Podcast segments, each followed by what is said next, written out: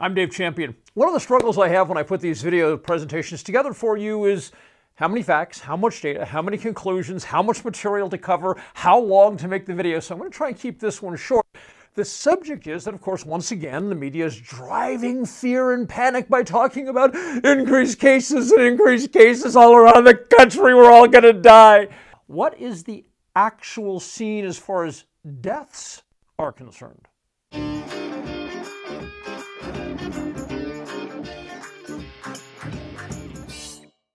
So here's how I'm going to try and do this. Number one, I'm going to present you with some graphs that show data that is fairly representative of what's going on across the United States. Then number two, I'm going to give you the exception. And number three, I'm going to tell you why the general rule is what it is at this time in the United States. This is a graph of the state of Arizona.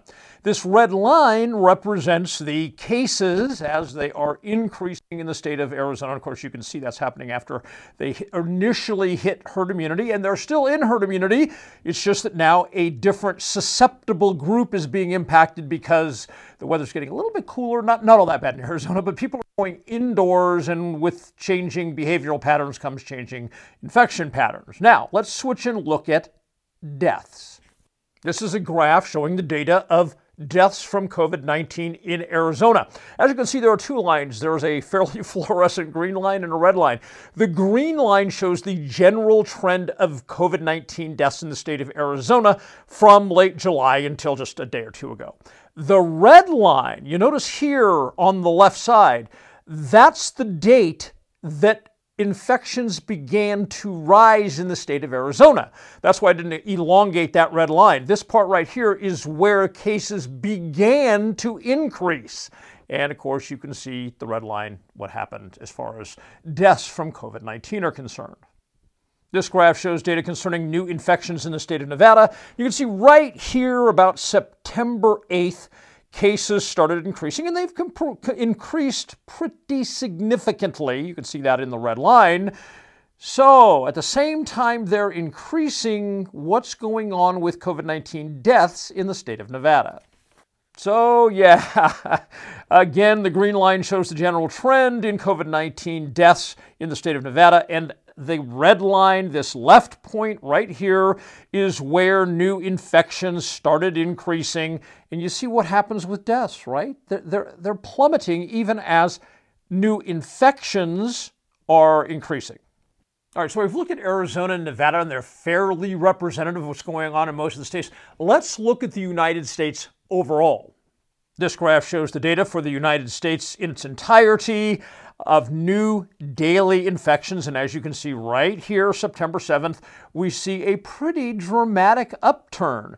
So, what's going on with deaths in the United States? And again, you see the same trend. The green line is the general trend, and the red line, as in the previous graphs, shows the left hand part of the red line is the date that the increase in new daily infections began in the United States, and this shows while the new daily infection rates were climbing, what was happening to the death rate? Yeah, it's dropping. All right, so that's part one. What's going on with the new daily infections versus the mortality rate or the death toll from COVID 19. Now I want to get into the second part, which is the exception. The exception are rural states that have not been impacted up until about six to eight weeks ago. What's happening with the rural states is as their new daily infections are rising, so is the death toll. However, and this is a really important part, a high death toll, a high death toll for most of these rural states in a given day is low double digits, you know, maybe 12 or 20. I think the highest one I saw when I was looking today was 49.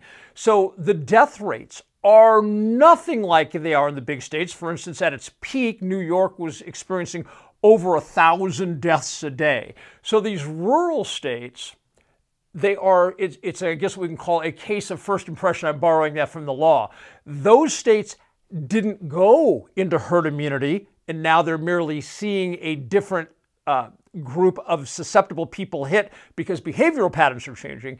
That's not what's going on. They weren't hit to begin with, and now they are being hit. So they're going through a part that the more populous states went through five months ago. So on to point number three. Why are daily infection numbers climbing and death tolls dropping? Okay, so first of all, I want to say, and I know this irritates a lot of the COVIDiots, testing between September and now has gone up dramatically. If you take a look at the graph, which I forgot to prepare for this, if you take a look at the graph, the line is like this. This is what's going on with testing. Okay, so you're going to get a lot more positives. But is that the only thing that's going on here? No, we've talked about this before in another video that it's getting cold, people are going inside, and when you change behavioral patterns, you change the infection pattern. So here's how most contagions work, and in particular, viruses that cause upper respiratory disease, which SARS CoV 2 is one such virus. Here's what happens when the virus first hits a community, the people who are most susceptible, and susceptible is actual, actually a word that the epidemiology community uses. So when I say susceptible, that's not just a word I'm choosing to use today. That is actually a, a part of the equation when epidemiologists are looking at infectious diseases. Susceptibility. What part of the society is susceptible? So, with that said, the people who are most susceptible are the people with the most compromised immune process they get hit first and they get hit hardest. There's actually a, a, scientific name for that principle, and you can watch. There's a there's a graph. It's called something like the Mossberg graph or something. It's been months since I've looked at it, and I've forgotten the name. But what it shows is the people that get hit initially because they have seriously compromised immune process, which does not mean some sort of genetic condition like they're immune compromised. They may have very well done it to themselves through lifestyle and chronic disease they are most susceptible to it. And because their immune process is so compromised, it kills them first. Okay, that's just the reality of it. So you see this spike of contagions and deaths, and then the deaths begin to fall off. Okay, and we've seen that in a lot of states. I've taught, I've shown you time and time and time and time again in states and countries all over the world. The herd immunity pyramid, you've got to have the red line to get to the blue line. When the virus first starts, you've got this group over here that has natural immunity. You've got this group over here, which are susceptible. Over time, that inverts. The number of people who are immune, whether it's naturally or they've gotten it and now they have antibodies, that pool grows and the susceptible pool closes. That's the whole principle behind herd immunity. Nevertheless, as that susceptible pool closes, it's still there are people there are still susceptible. People who have natural herd immunity are not in the susceptible class. So what happens is you reach herd immunity concerning all the people that were susceptible, for instance, through the summer, right? We've seen that spike, right? You got to have the red line to get to the blue line.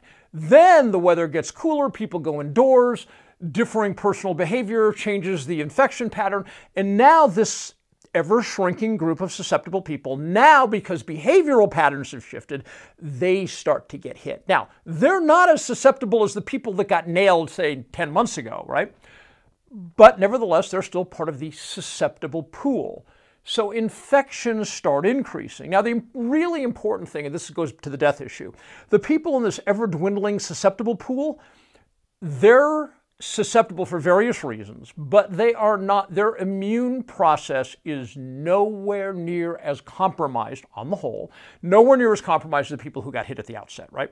So they get infected, but the vast majority of them never develop the disease known as COVID 19. And if they do develop symptoms of COVID 19, they lose their taste or they get an upset nose or they feel like crap for two or three days they don't go the extra distance. They don't end up with the breathing problems. They don't have to go to the hospital. And even if they go there, their immune system is still not as trashed as the people at the outset. So not as many of them die. It's, it's just that equation. You start with a, with, a, with a small pool of people who are naturally immune, and then they, with through the herd immunity process, as more people get it and they become immune, that grows, and the pool of susceptible people over time shrinks. So these people here are, they're susceptible, but they're less susceptible. Did I describe that clearly?